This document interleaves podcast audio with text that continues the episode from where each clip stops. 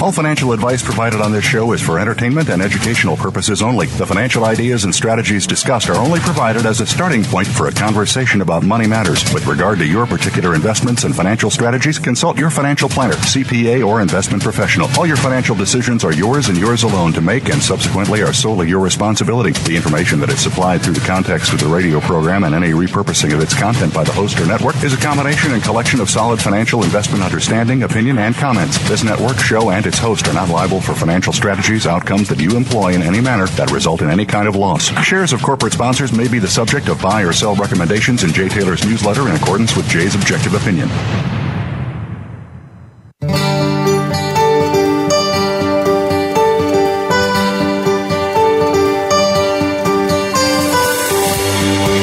Welcome to Turning Hard Times into Good Times with your host, Jay Taylor. This hour will help investors fix issues and achieve personal gain. Now, here's your host, Jay Taylor. Welcome to Turning Hard Times into Good Times. I am your host, Jay Taylor, speaking to you from New York City on this, the thirteenth day of November, two thousand eighteen. Before I talk more about today's show, as always, I do like to remind you I write a newsletter called Jay Taylor's Gold, Energy, and Tech Stocks. And you can subscribe to my letter by going to mining stocks dot com, mining stocks dot com. You can call our office during normal work hours at seven one eight, four five seven, one four two six. I would also encourage you to consider subscribing to Chen Lin's letter. Chen does an extremely good job uh, picking biotech stocks. It's a volatile market. It's a difficult market, but it's one that can be extremely rewarding, and Chen provides guidance uh, for his subscribers. Uh, you need to go to chen pix dot com, chen pix dot com, to sign up for what is Chen buying, what is Chen selling. I do want to thank each of you for listening to this show, sending along your comments, criticisms, praises, or whatever uh, comments you have. Uh, send them along to questions for Taylor at gmail dot com, questions, the number four, Taylor at gmail dot com. I do want to thank our sponsors for making this show econo- economically viable. This week's sponsors are Novo Resources, Sandstorm Gold, Triumph Gold, Uh, Gold Mining, Incorporated, Uranium Energy, and Klondike Gold Corp. I've titled today's show, Are Gold Share Investors Fools? Dan Oliver, Ryan Girdusky are my scheduled guests today. Uh, it's been seven years now since gold shares have performed well. Gold and gold shares rose as a result of massive quantitative easing. Then came a five-year downturn in the price of gold, and after gold hit an all-time high of over nineteen hundred in two thousand eleven. But why continue to invest in gold shares when they are not working and when virtually every other sector has been making money hand over fist in the equity markets in one of the longest bull markets in stock history? How much longer can the bull market in equities go on, especially in a rising interest rate environment? Well, answers to those questions I do want to pursue with Dan Oliver during the second half of today's show. I would also like to ask Michael uh, some of those same questions, but unfortunately he is not able to be with us today. That's Michael Oliver. Almost every week he is with us, but he wasn't able to be today. I will be passing along very helpful information from Michael, however, in just a moment or two, in his absence. In just a couple of minutes after our first commercial break, I will be talking with Ryan Girdusky. He's a friend and neighbor of mine here in New York City, uh, here in Queens. Ryan is a political analyst who appears frequently on Fox News and Fox Business, uh, internet, uh, national radio, uh, on the national radio programs at various times. I do want to get his take on the election results and some of the illegal mischief being pulled by Democrats who clearly are ignoring the rule of law in favor of anarchy and political control. Now, unfortunately, as I said, Michael is not available today. However, I can tell you that if you are a subscriber to Michael's Precious Metals Service, you would have a sense of what gold numbers to look for as an alert to the next breakout to the upside for the yellow metal. Michael isn't on with us today. Um, he, I do hope he'll be back next week. But let me tell you that a number of a number to look for Uh, that he's telling his subscribers, something along the lines of twelve twenty-seven. If we were to get through twelve twenty-seven, he thinks it will be clear sailing to the upside, and that number would drop by another two dollars or so next week. Gold is certainly facing some heavy headwinds for the moment, but sooner or later that will change, and when gold finally has the wind at its back, the gold shares are going to perform exceptionally well from their current very depressed levels. I have an idea that we could come early I have an idea that, that, in fact, a change in the weather for gold could come early in the new year. After tax loss selling is over, uh, certainly that will help the gold shares. Uh, gold mining companies are down hard this year, so they do provide a great tax shelter or hedge against taxes for people that have made money in the equity markets overall. Now, I want to put uh, in a plug for Michael Oliver's Precious Metals Service, which is available for two hundred ninety-nine dollars a year. I think this is a very important service because of his accuracy in triggering his subscribers in and out of the gold markets at key times. I'm talking about longer-term moves, of course. Michael provided a video discussion of his key discussion of his key decisions regarding the time out of gold uh, in uh, two thousand thirteen uh, at one thousand seven hundred dollars, which is about one hundred eighty dollars before uh, most chart analysts, technicians would have gotten you out.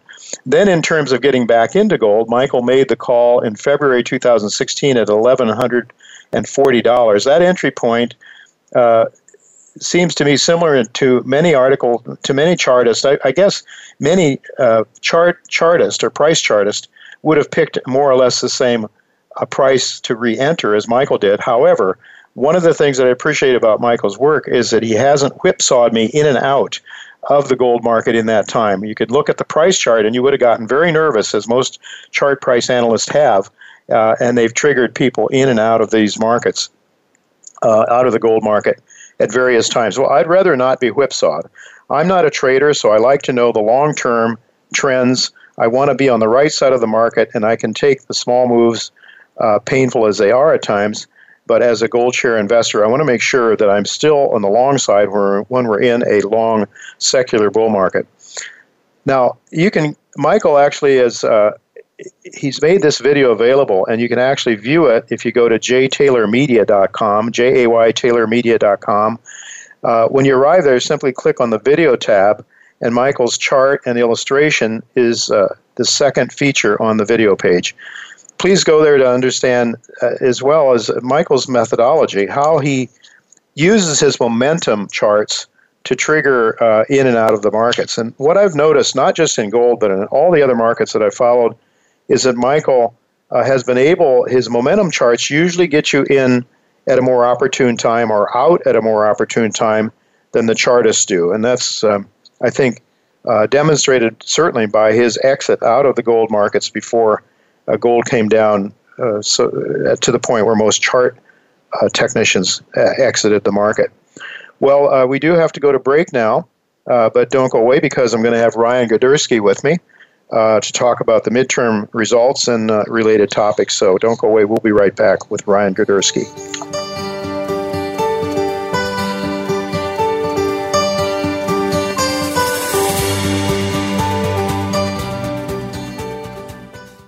Think you've seen everything there is to see in online television? Let us surprise you. Visit voice america dot t v today for sports, health, business, and more on demand twenty-four seven.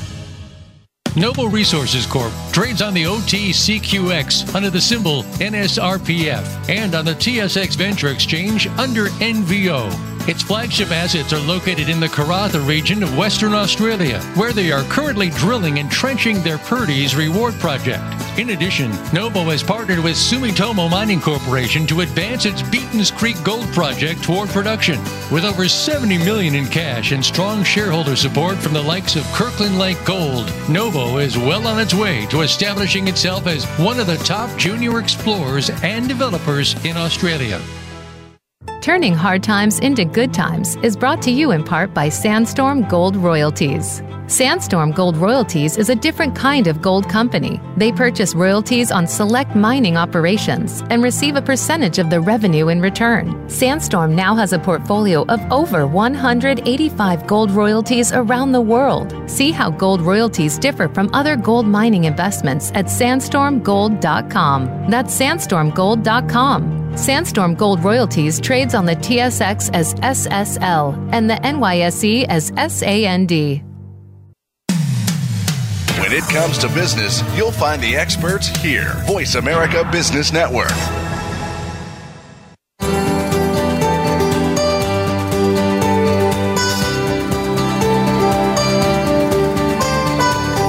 You're listening to Turning Hard Times into Good Times with your host, Jay Taylor. If you have a question or comment about today's show, Jay would love to hear from you at one eight six six, four seven two, five seven nine zero.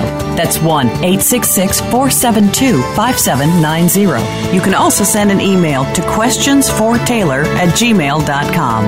That's questions, the number four, Taylor at gmail dot com. Now, back to our program.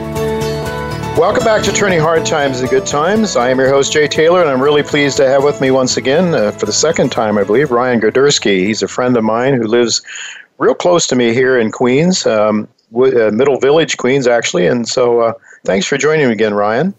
Thank you for having me on again. It's really good to have you. I should mention to our listeners that, uh, well, you, you're a native uh, Queens uh, Queens fellow. You, you grew up here. I moved in here from the Buckeye State, but Uh, we are neighbors, and uh, it's a very nice little area that we have here. Um, and you are uh, frequently on Fox and Fox Business, Fox News, and uh, a lot of different radio shows across the country. You've been talking, I suppose, a lot about the midterm elections, I suppose, and that's what we'd like to ask you about today.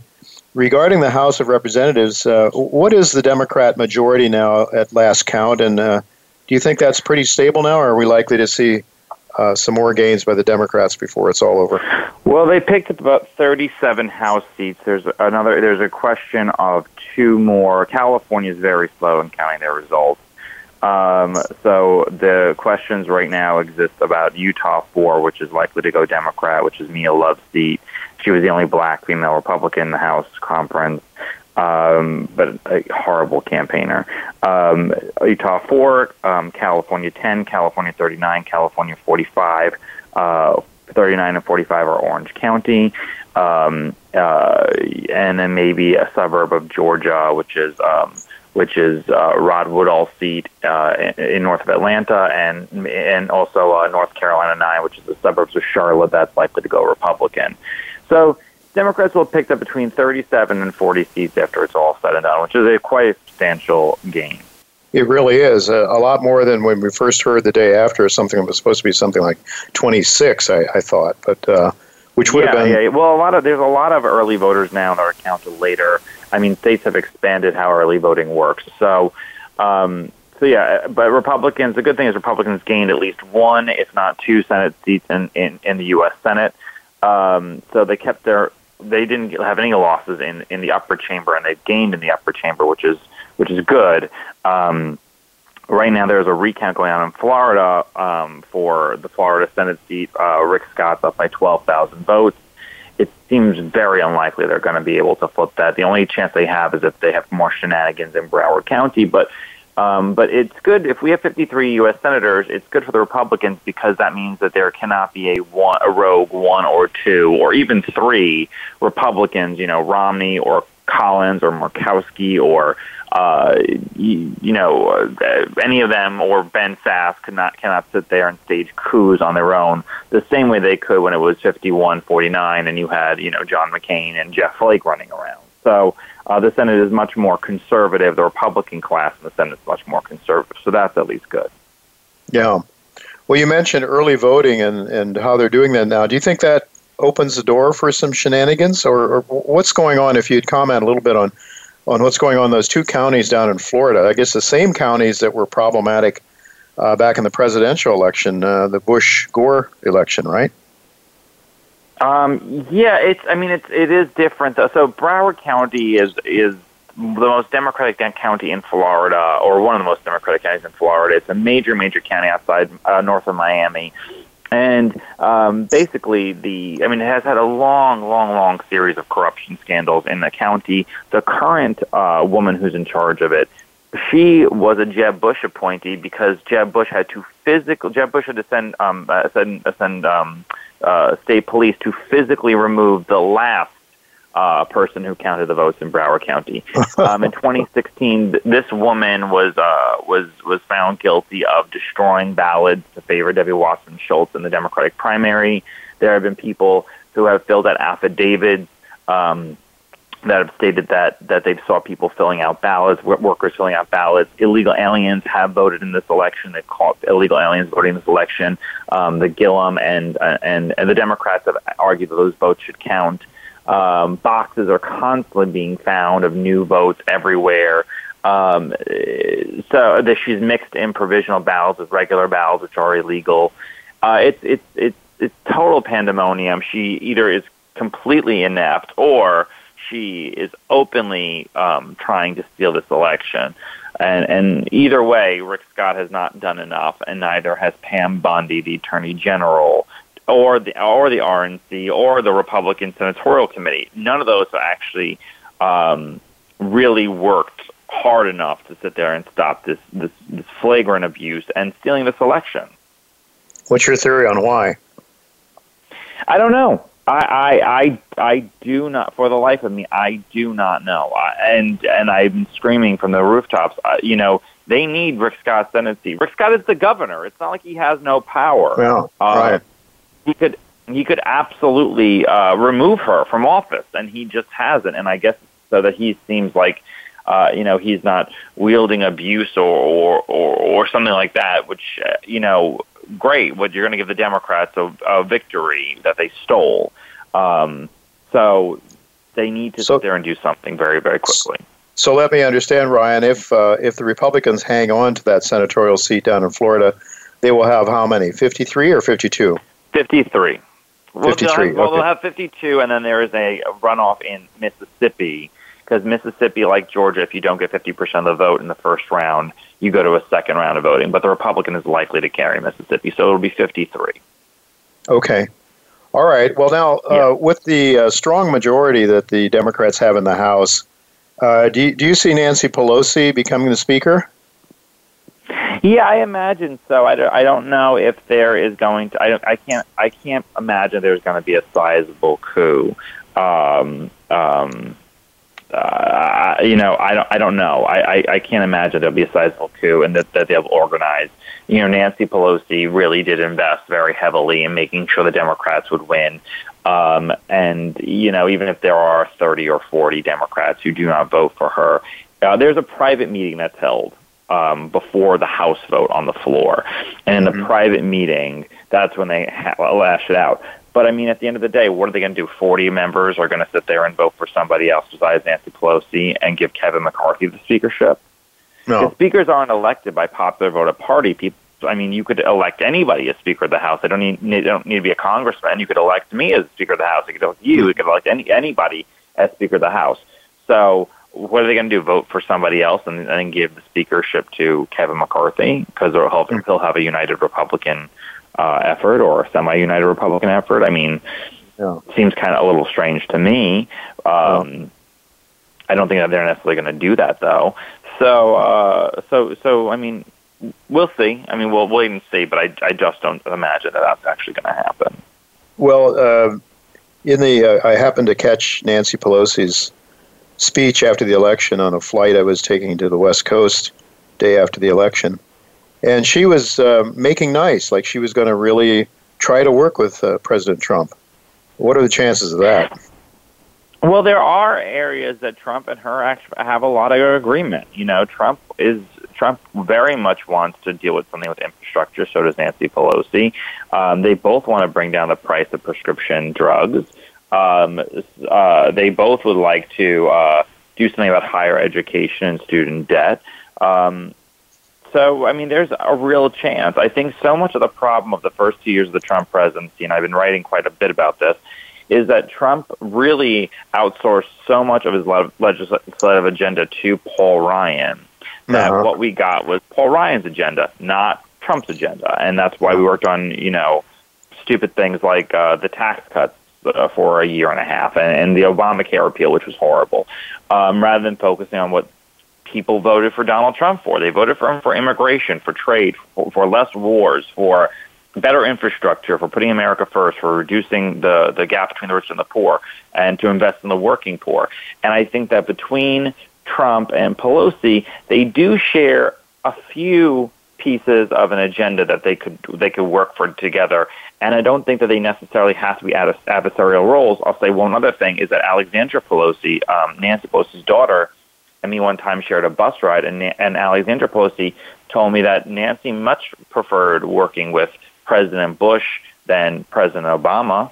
So yeah. I mean, it's not like she's never worked with a Republican before, and I, maybe something can get done. Who knows? Well, we could we can try to be optimistic, I guess. It would be nice. But, boy, the, the rancor has been so severe recently, in recent times, that it's just been very discouraging in many ways. I, I think you mentioned to me that uh, before we went on the show that something like uh, forty-seven percent of the people don't pay taxes. Is it forty percent of the voters well, or is forty percent of the population? It's, it's like forty-five percent don't pay taxes. Yeah, because they... They make so little income, or forty percent make so little income that they actually get money back from the government. It's the um, earned income tax credit. But that's why it made no sense for Republicans to focus their entire first-year agenda on reducing personal income tax. I mean, you know, I believe that they needed to reduce corporate income tax because I do think, you know, we need to be more competitive. But why are we giving tax breaks to people and to companies who are then going off to give, uh, you know, sponsorship roles to um, uh, uh, the guy, the f- football player who kneels for the for the for the flag. You know, we're, yeah. you're giving billion dollars uh, tax cuts to companies who are then using it to promote socialism. Yeah, I mean, that's, yeah. I mean, that it's just to me that's bonkers. I think yeah. that's why the establishment Republicans truly don't get. Um, they don't understand. Uh, you know. modern culture and, and, and, and how the legislative agenda should have been used to promote um, a more cohesive culture. Um, but their time in office is basically done now. Paul Ryan's gone. Most of his allies are gone. Everyone who basically supported the Dreamer bill is basically gone.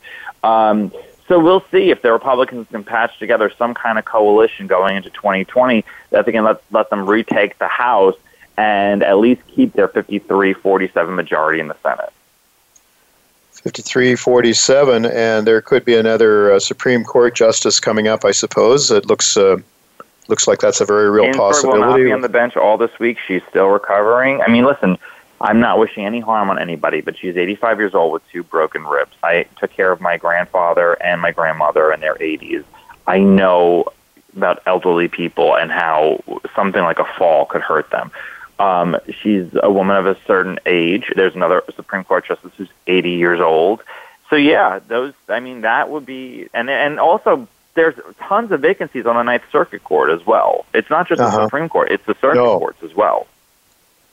Well, you mentioned several things uh, that that uh, Donald Trump was elected for um, that uh, they haven't paid too much attention to. I mean, one of the uh, one of the reasons, frankly, that I voted for him had to do with uh, his. Uh, His desire to pull back or to engage in, in fewer wars, uh, it seems to me, Ryan, as though that might be one area where it doesn't matter who the president is.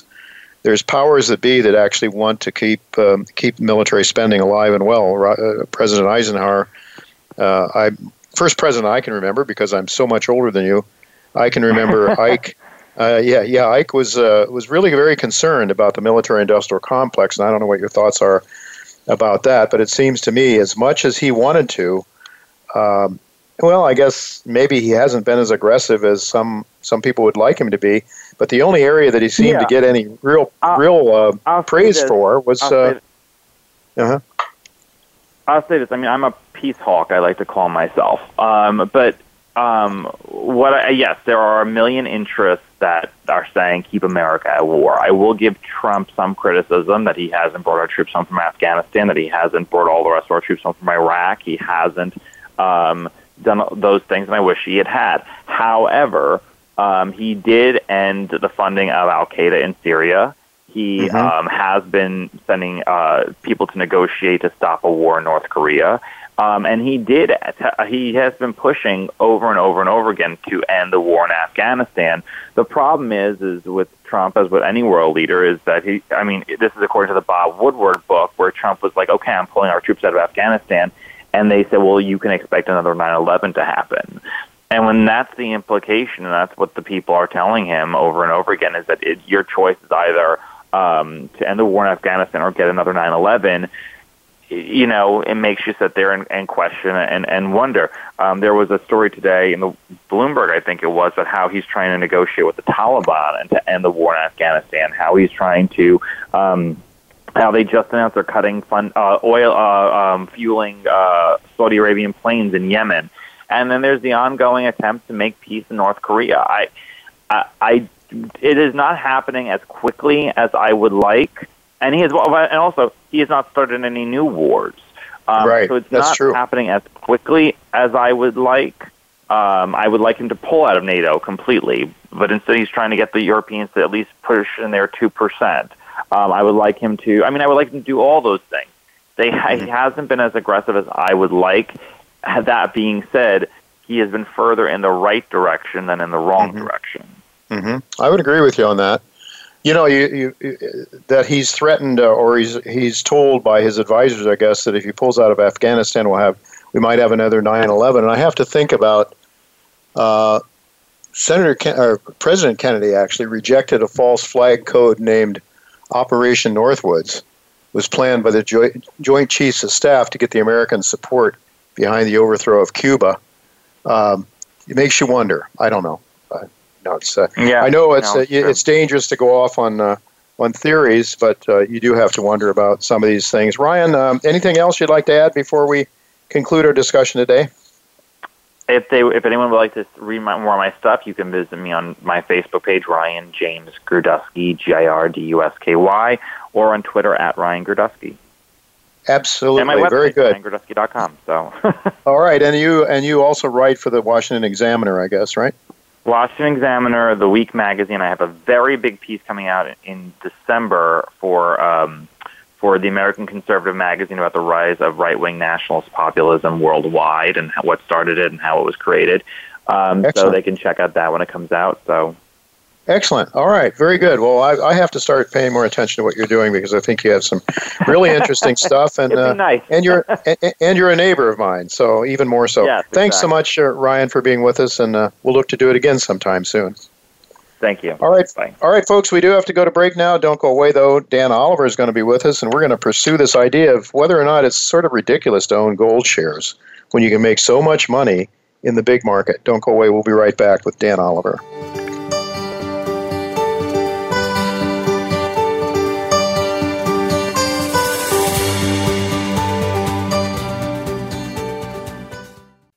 Become our friend on Facebook. Post your thoughts about our shows and network on our timeline. Visit facebook.com forward slash Voice America. Triumph Gold holds a one hundred percent interest in the district-scale Free Gold Mountain Gold Copper Project in Yukon, with a government-maintained road accessing their two hundred square kilometer property. The two thousand eighteen drill program has resulted in exciting discoveries to date, hitting the richest intersection ever in a porphyry system in Yukon. The company is well-funded and has a large institutional holding, including Gold Corp and Zijin Mining. Triumph trades on the T S X Venture under the symbol T I G and the O T C markets T I G C F. The website is triumph gold corp dot com. Gold Mining, Incorporated, ticker symbol G O L D on the T S X and G L D L F on the O T C. Is the biggest bet for gold investors and legendary investors like Doug Casey, Rick Rule, and Marin Katusa, who put millions of dollars into backing the company, along with institutional investors. The insiders own over twenty percent. Gold Mining has strong cash and no debt. It's one of the top one percent of gold companies that has over twenty million ounces of gold resources. Visit gold mining dot com. When it comes to business, you'll find the experts here. Voice America Business Network.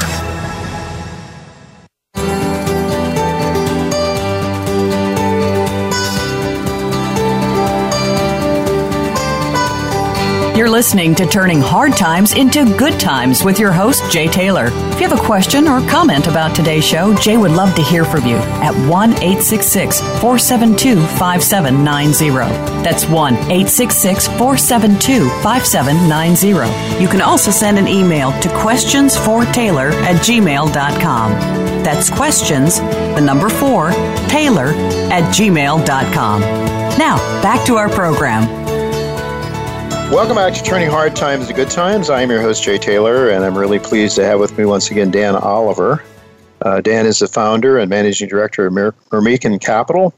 Uh, in addition to quite a few years of investing experience, he brings with him a very sound academic background with uh, a law degree and a B A degree in philosophy uh, f- uh, from uh, Columbia, and also, um, I believe, a degree from Vanderbilt. I'm not sure I have that exactly right, Dan, but thank you for joining me again today.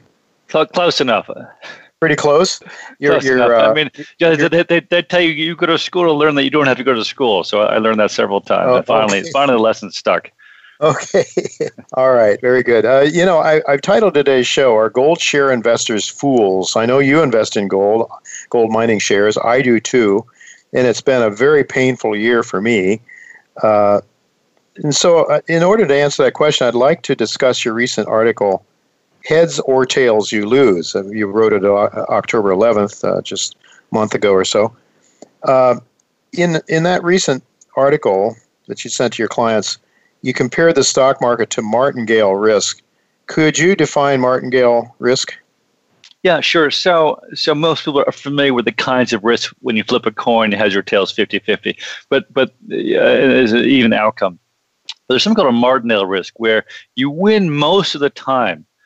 Maybe you win the bet ninety, ninety-five percent of the time, but the five percent you lose, you, you get wiped out. So in other words, the, the expected outcome is the same, mm-hmm. but but the distribution of the possibilities is very different. And the example, which again is a historical example from an eighteenth century French mathematician, was what, what he would do is he, he would bet an even bet, like a coin toss. Let's, let's call it a franc. If he, if he won it, great, he won a franc. If he lost the bet, what he would do is he would double the bet. So he'd bet two francs. If he won uh-huh. that, right, he he recovers his lost franc and he has a profit. If he loses, he's down three francs, so he doubles it again to four francs, right, and and so on and so forth. So if you think of each series of coin tosses as one discrete bet, the expected outcome is one. He always winds up with one, right, at, mm-hmm. at the end of the day. Um, but but the, and so he, he almost always wins. The the problem is, what what if he just gets it wrong, and that the coin toss wrong again and again and again, to the extent where his fortune is wiped out? He's out of money, right? He can't make the next doubling because he just ran out of money. Then he's totally wiped out. So, that, so that's a great real-world uh, example of, of how martingale risk works. And basically, the, the way Wall Street does it is is is pretty much the same way. You you you have the Federal Reserve that. that keeps the banks from blowing up. That That's their function, right, is to provide mm-hmm. reserves to the bank system, keep credit growing. And then you have the, the super smart guys on Wall Street. Now they hire all these M I T scientists to, to figure out uh, you know, where, where prices are, we're going to go with, with all this credit. And, and credit tends to grow very, very slowly over long periods of time. And so it, like, like the martingale bet, you tend to win most of the time. You make little gains most of the time, and so everyone thinks you're a genius. And then what happens is you get these moments like two thousand eight or nineteen twenty-nine when all those gains get wiped off the table. And and the conceit of Wall Street is, oh my God, you know, no one could have seen this was, was going to happen. And and so the people who don't understand the math and what's what's happening buy that story and think, oh yeah, it was just a really unfortunate, you know, a perfect storm kind of thing. It was random, and so I'll, I'll give the guy a chance again. And and, and there are two two actual people. Is I wrote my paper who actually uh, a very uh, uh, did this very self-consciously, and that was Victor Niederhofer, who uh, who who wrote he, he quote. He said, "I I figure I have traded about two million contracts with an average profit of seventy dollars per contract, and and he, he yielded thirty-five percent compounded returns for years. I mean, the guy was a genius, right? Who wouldn't want to have your money with him? Well, you know, he he traded his contracts. Well, right after he wrote that quotation, uh, he made a bad bet and got totally wiped out." And and he went to the investors and said, oh, gee, he was just unlucky. Uh, and they gave money again. And he made great, great returns until two thousand seven came along. And he got wiped out again. Uh, uh, and uh, and so and so Wall Street people are naturally incentivized to do this. And, and, and there's a deeper reason for it. And that is that the way asset allocators look at investment strategies is they look at it, as, you, as you, I'm sure you know, in terms of alpha and beta. And, and these are mathematical mm-hmm.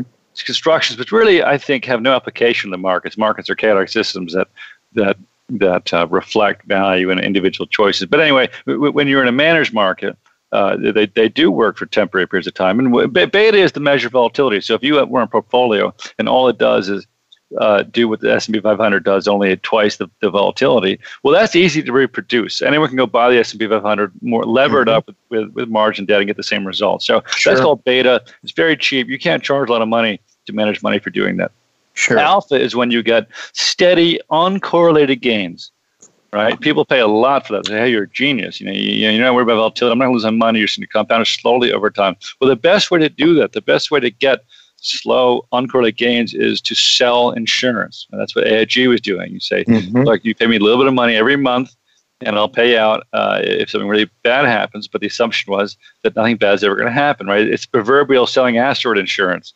Uh, I'll, I'll collect premiums from you every month against the asteroid. Well, the asteroid actually hits the Earth. I, I, don't, I don't pay off because there's nothing left to pay. I, I just, you know, we're all dead. So, so, so it's the ultimate alpha strategy. And the asset allocators, who again I think don't quite understand what's really happening, look for managers that have really, really good alpha, and and and those managers tend to be people who are taking very, very subtle risks that, that maybe aren't very apparent.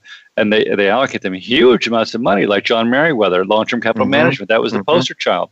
I mm-hmm. mean, he, he hired Myron Scholes, who was the uh, the guy who, who Black developed Scholes. the Black Scholes model, right? And and he and Myron Scholes described the firm's strategy as a giant vacuum cleaner sucking up nickels from all around the world. And and, and this became made fun of, sucking sucking nickels in front of a steamroller, right? I mean, yes. it, it's just these various.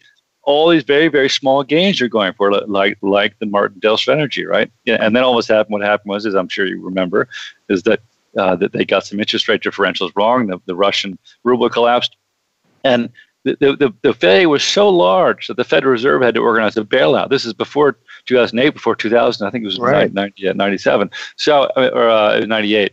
Um, And, and so again, you know, you, you, you can make so much money as a Wall Street if you, if you have the right credentials and the right background, and you roll out these strategies. And again, no one quite understands them. I'm not even sure the people who do them. I, I don't think Myron Scholes was a or John Meriwether was was a you know was a, a crook. I mean, I think he actually mm-hmm. believed that it worked, but it doesn't work because that's not the way markets function. These aren't free markets we're dealing with. These are manipulative markets by central banks that keep them elevated until the bank gets spooked, and then it, and then it it. it you know, uh, raises rates, and the thing crashes down. It happened in twenty-one, and it happened in twenty-nine.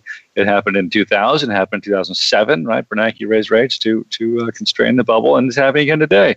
So, I mean, if you have to understand the cycle to understand when these strategies work and when they don't work, and, and my view is that at the moment, uh, they've worked really, really well. Volatility has been incredibly low since the Fed got involved big time in the markets in two thousand nine.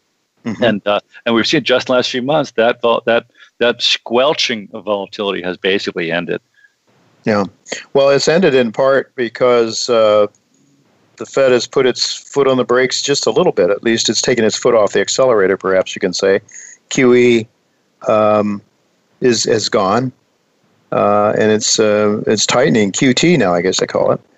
So uh, let me understand this for sure, Dan. Alpha, then, what we're looking for is above market returns, but with the same, with but with no risk or with very little risk, right? No, no correlation is, is is the theory. So, so yeah. if, I, if I'm if I'm some trader and I'm super gifted and and I can uh, day in and day out, you know, buy X and sell short Y against it, right? And do these mm-hmm. like spreadsheets, and I'm mm-hmm. just so good I can do it all day long. I don't care if the market's going up or down. I, I just I'm really good at, at identifying Uh, uh, relational value, and I can squeeze it out. If I can, if I can actually do that consistently forever, I mean, that would be very valuable, right? Because you yeah. can say, here, here's a bunch of capital. I get some return, and I'm not worried if the market crashes or not, because you're not long the market, you're not short the market, you're just doing these differentials, and it's great. And so, again, all these hedge fund people pretend to do that. Um, mm-hmm. Maybe some of them, you know, pull off. I've never heard of anyone actually does it over the long term, but that that that's the strategy. But again, most of them, when they say they're doing that, like Victor Niederhofer or John Meriwether, they're not really. They, they think they are. But what they're really doing is they're just playing martingale risk. And when again, when the, when the system blows up, they throw their hands up and they say, oh, look, no one could have seen this happening. All the smartest guys, the economy, no one saw it coming, so it's not mm-hmm. our fault. So give us another chance. And then they get another chance. It's, it's, and they go again and, and, and find a new way. Uh, find a new way. so so amazing. What you're saying is it, it eventually blows up because the system is rigged. It's not a free well, market. Right. Well, exactly. Right. They would, they would never work in the first place in a free market. It's just that markets are not free. They haven't been free for one hundred years. And so, again, when the Fed is pumping money into the banks and the banks are pumping up their credit, you, you get big credit bubbles. And the whole time the credit is expanding, you know, these strategies work really, really well. And, and you know, just a segue into, I think, what's probably more interesting for your listeners, if if you recall Michael Lewis's book, uh, the, the the Big Short, one of the, mm-hmm. the hedge fund managers he writes about, was buying this insurance, right? He was buying it. That's negative alpha. He was losing a little bit of money every month as he paid the premium on these yes. things, and then and then they didn't yes. pay off, and he lost the premium. The premium was very small, but it, it was negative alpha, and of course, his investors are furious because you're supposed to produce positive alpha, not negative alpha, as a manager. And so, and they tried to sue him. The whole thing, he had he had lockup uh, provisions. They couldn't pull their money out, and they tried to sue him. The whole thing. Well, I mean, he he was he was. you know, savvy enough to be there at the right time, and the market did implode, and he had huge payoffs in those bets that he was taking. Um, and and I, I analogize what he was doing to gold mining stocks, because the, the way gold mining stocks work over the long term, over the cycle, is that there really is spread trade. The input costs are base commodities, right? Uh, steel, oil, Uh, labor that competes with other commodities like copper and, and ten sexier things, right? All, all that, all, all those, all those rubber, all, all those things that go into a mine, and the output's gold. So the, the real margin is determined ultimately, not in the short term, but in the long term, by the spread between industrial commodities and gold. And when the banking system is busy creating a bubble, what it does is it, it, it lowers interest rates, and that makes long-term projects look really, really valuable, because the longer-term your project is, the more influence its value is by interest rates. And so you run out and you start building uh, buildings. I look at my window in New York City, it's like Shanghai. I mean, there, there, yes. there are cranes everywhere, because all these things were, uh, they started up yesterday, they were all probably planned five, six years ago. It takes that long to plan and build a building. So when rates were zero. And at zero rates, everything looks profitable. So they run out, and this puts huge upward pressure on commodity prices. Of course, gold does not produce income. You don't build buildings with gold or anything else, so it's relatively unaffected. And so the whole time the bubble's happening, your your gold mining margins are being squished. And, and so it, it's like you're paying that premium, right? Because your economics, your gold mining are just no good. And then when the bubble pops and rates go crazy high. I mean, I'm talking private, not not government treasury bill rates, but um, but the rates of uh, the private market, uh, uh, real estate, those sorts of things. Uh, all, all those projects get devalued. And I mean, for example, in China, when it finally pops, they'll discover they don't need a new building for thirty years because they've built so many of them. They're all empty, or rows or anything else that they've all overbuilt. So then all of a sudden, the demand for commodities disappears, and the value of commodities, industrial commodities, collapses. And again, gold is relatively immune from these forces, and so therefore you get a huge increase in your gold mining margins. And the more marginal your mine is, your mining asset, your gold mining asset is, the more sensitive it is to this uh, uh, to this dynamic. So again, it's no surprise that when the Fed managed to reignite the bubble after two thousand eight, that gold mining didn't do well, because by definition in a bubble, gold underperforms everything else. Uh, and now that we're rolling over, uh, I expect that the gold commodity ratio is going to shoot higher. Very dramatically when, when the music finally stops. We're, we're still sort of teetering over the edge, but at some point we'll, we'll fall over the edge. And that's when the uh, gold mining sector will really get a boost, and, and the junior mining sector especially so, because they have more operational leverage to the story than, than um, everyone else. But it, it goes back to thinking about, and the way I think about it again is in this alpha beta terms, right? You're, mm-hmm, it, it's yeah. a tough strategy to do personally and professionally, because you, you're like the Michael Lewis character, you're really making negative alpha in a world where asset allocators you know, don't want that, and they can't explain to their clients, and they just they just can't do it. But th- but that's why so few people are in the trade, and, and that's also the opportunity. Mm-hmm. Yeah. So uh, so I guess um, you know the question is, are we who invest in gold mining shares fools? And it sure looks like it for a long time, doesn't it? I mean, it just as a just as the other side of the trade looks like the you know you, you can't lose, right? They said it about a housing market in the in the uh, right. nineteen you know two thousand seven up to two thousand eight. You couldn't lose buying a house, uh, buying houses, and, and leveraging up on the houses as as well. Uh, but you can't lose by buying the S and P five hundred. We know that's true now, Dan. We've had ten years of it, uh, right. and and um, so yes, and so our my subscribers are saying much of what Mike Berry's uh, Mike Berry's. Um, Uh, his investors were saying, come on, Mike, uh, you're losing money for me every month. Uh, come on, uh, wake up, uh, you know, make some money for me, right? So it's it's really hard. Uh, you're investing. I mean, you invest in gold shares, Dan. Um, what, what sort of shares do you look for in this kind of a market? I mean, if you have cash, at some point you can buy these things for next to nothing. Uh, boy, I mean, I wish I would have been able to see this coming as well as uh, some people have. But uh, and I have, you know, built some cash in my portfolio.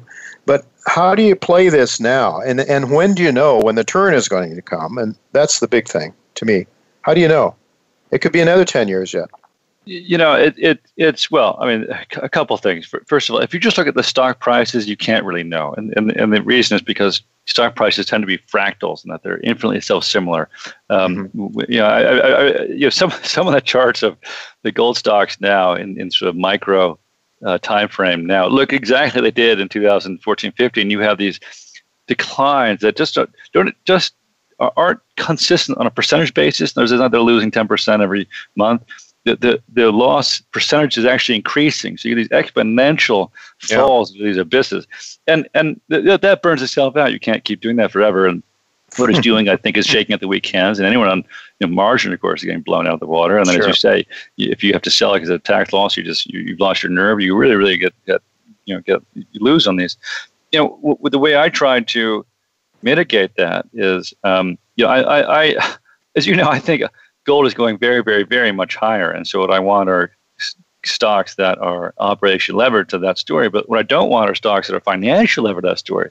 Because what I don't want is for gold to take a big dip lower when the music really stops in the financial markets and, and have that be the moment that the stock I own has to refinance its debt, right? Uh-huh. Or, or the stock goes to, to almost zero and they got to issue a billion shares to keep the lights on, right? Because right. then you don't recover. Then the asset goes to someone else. You get diluted so much that you don't really recover when gold right. prices get back. Uh-huh. So what you really want are are stocks that are not going to do that. That that you know, if, if you're a developer or explorer, that have the discipline to stop activities and just hoard mm-hmm. their cash. And mm-hmm. you know, they dilute you five percent to keep the lights on, that's fine, but but the, the, they're not going to do some drill program mm-hmm. when the market doesn't care about the results right. and, and that they dilute the whole stock to do it.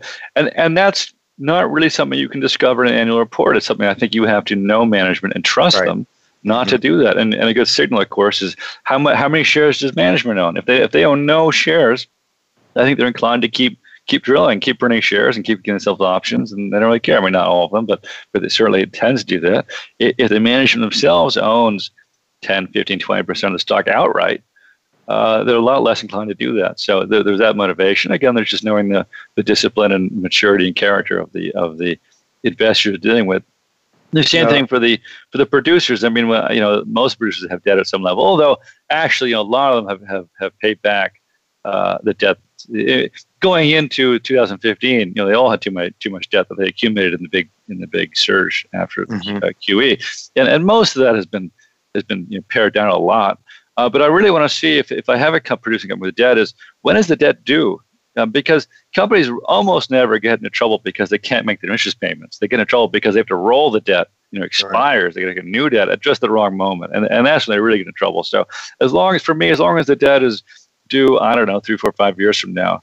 Uh, I, I don't worry about it as much because, again, I'm not. I mean, the, the market might worry about it, but I don't worry about it because I'm pretty convinced that within that time frame, the gold price would come back and the debt would be rolled without a problem or even paid back. Yeah.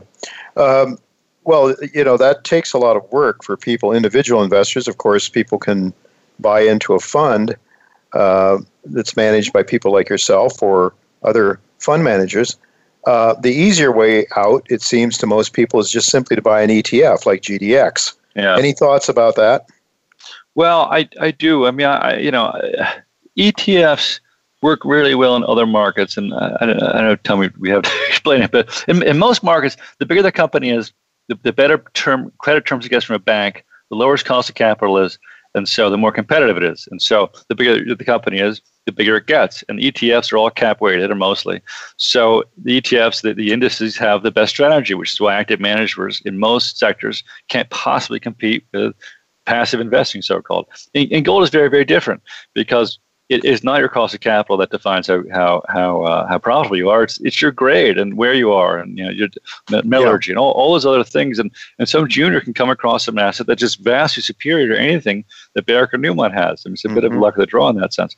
So you don't really have that same massive amounts of industry concentration naturally as you do in, in the other spaces. And the problem that the E T Fs have in the gold space is they're they're cap weighted, and so mm-hmm. uh, they, they gravitate towards biggest companies, which are not the best managed. All these big companies want to grow, and growth is your enemy in the gold space because they, they get stuck in these huge white elephants with enormous CapEx expenses that always overrun, and then they get in trouble that way, all their debt. And the other problem is that the industry is very, very small compared to other industries. And so what, what happens, I know this firsthand from talking to people who run more liquid strategies, and you know, mutual funds, that kind of thing, is that uh, if something happens and gold spikes on a Monday and all the hedge fund people Uh, deploy capital into these E T Fs and these, and these liquid strategies. And now they have to deploy the cash because that's what they do. So they run out and they buy all their shares at the ask, you know, and push push the prices up mm-hmm. because of the liquidity. And then, you know, three days later, gold tanks and everyone sells their E T F shares. And now the E T F has to go and sell these stocks at the bid and push their price down. So you get you get enormous drag, um, uh, it, it, but by the volatility in the E T Fs. And and then again, I think that they wind up, Uh, for the most part, investing in the wrong companies because they do it really on the basis of size and liquidity. That's all they can think about is how liquid is this thing? How big is it? And as opposed to how good is it? Well, you uh, you certainly make the case in your article for uh, putting a portion of your portfolio in gold mining shares. I think you uh, you looked at the allocation of thirty percent in the Barron's Gold Share Index and seventy percent in the S and P five hundred, I think, uh, Going back yeah. to two thousand fifteen, and that... No, no, no, going out to nineteen fifteen. Uh, oh, no, I'm sorry, nineteen fifteen. Uh, all the way back to nineteen fifteen. Uh, tell us about that, how that worked out. That worked yeah, out so very well, I guess. Well, and that, explain that's how, why. That, yeah. yeah, it's a rebalanced portfolio. So it's not yeah. that you buy thirty percent of one oh. and seventy percent of the other and sat on it. It's, it's that every year, annually, you reallocate it. I so see. what it okay. does is it forces you to sell the S and P five hundred while it's going up and to buy the Barron's Gold Mining Index while it's going down. Um, and, and I was actually surprised the number was as large as, as, as it is or has been historically, the data suggests. But the reason it works um, is, is that um, the, the way you really grow capital over time is if, if you can compound it without the big wipeouts, right? I mean, the, right. the, the drawdown in nineteen twenty-nine was ninety percent. Well, if you just had some of your capital out of the market and that wipeout, um, uh, you know, you did really well. So the idea, it actually reduces your your returns sort of during the bubbles. But, yes. but then you don't have nearly the same drawdown everyone else does in the crashes, and so you retain more of your capital, and so you have more of it to invest in the next bubble, essentially.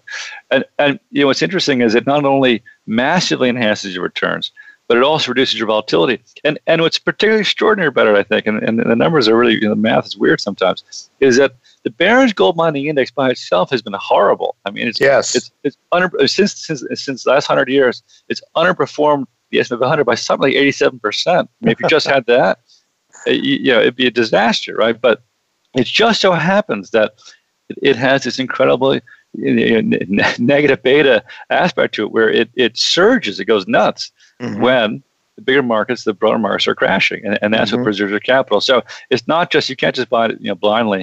Uh, and again, you know, when you... when you take a formula like this and you backdate it, I mean, you know, you, you can design a formula to show you anything, but, but I think it, I think it illustrates the point that that gold mining shares are something you really, really want to have when um, when the music stops. And actually, I did some more detailed studies on this at one point, where I said, okay, well, can, can, can you time these things a little better than just, just always keeping thirty percent every year in, in gold stocks?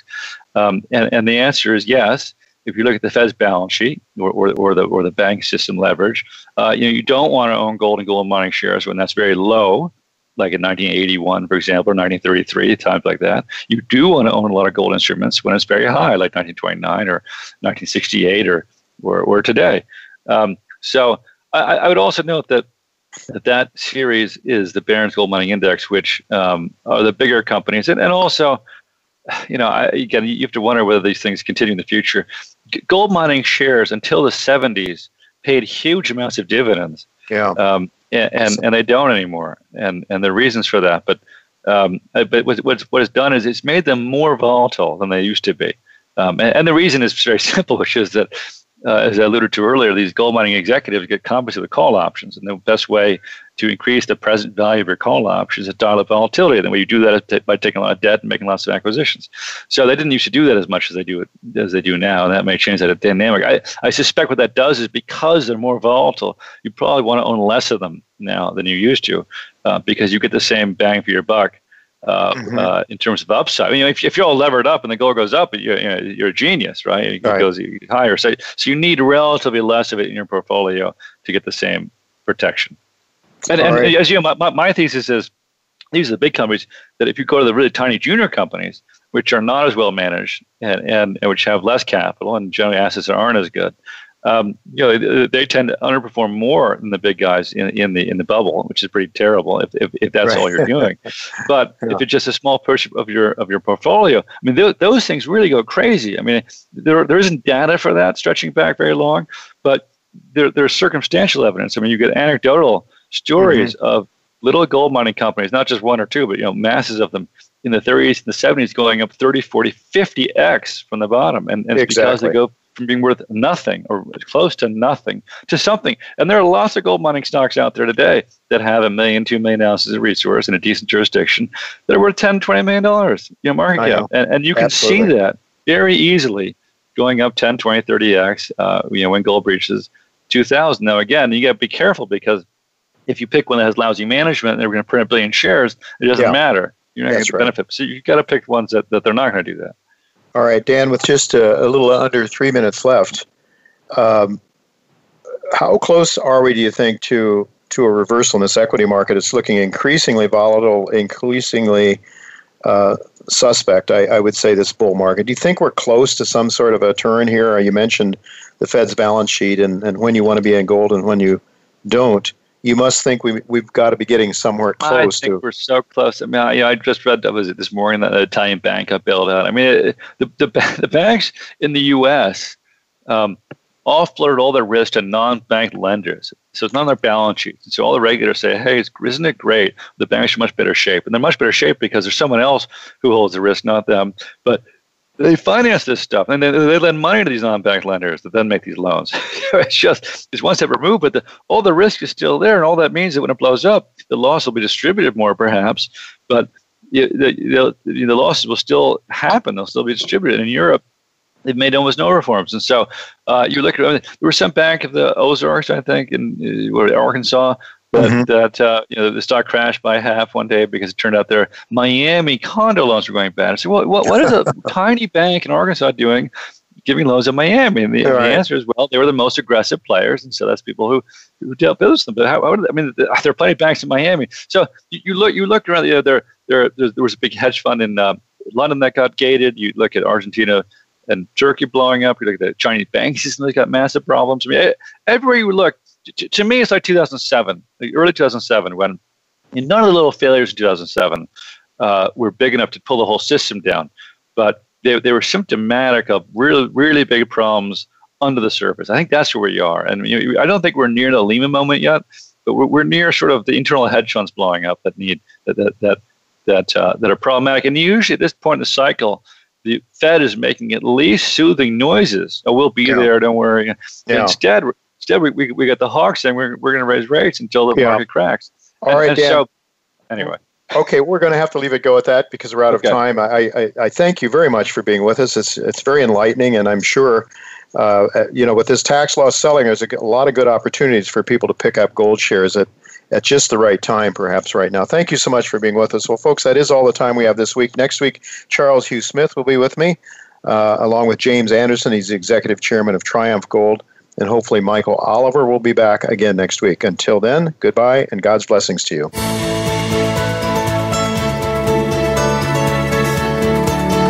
Thank you again for listening to Turning Hard Times into Good Times with Jay Taylor. Please join us again next Tuesday at noon Pacific Time, three p.m. Eastern Time on the Voice America Business Channel.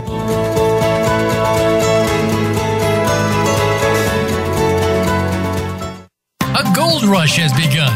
Recently, three of the largest gold mining companies announced strategic acquisitions in the Yukon territories. Ahead of them was a group who had already consolidated the key claims covering the historic Klondike Gold Rush into one company, aptly named Klondike Gold Corp.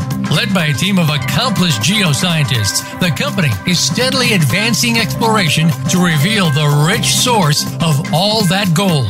The hunt for the next major discovery is well underway, and Klondike Gold's shareholders are strategically positioned. Stay ahead of the majors and follow Klondike Gold Corp dot com.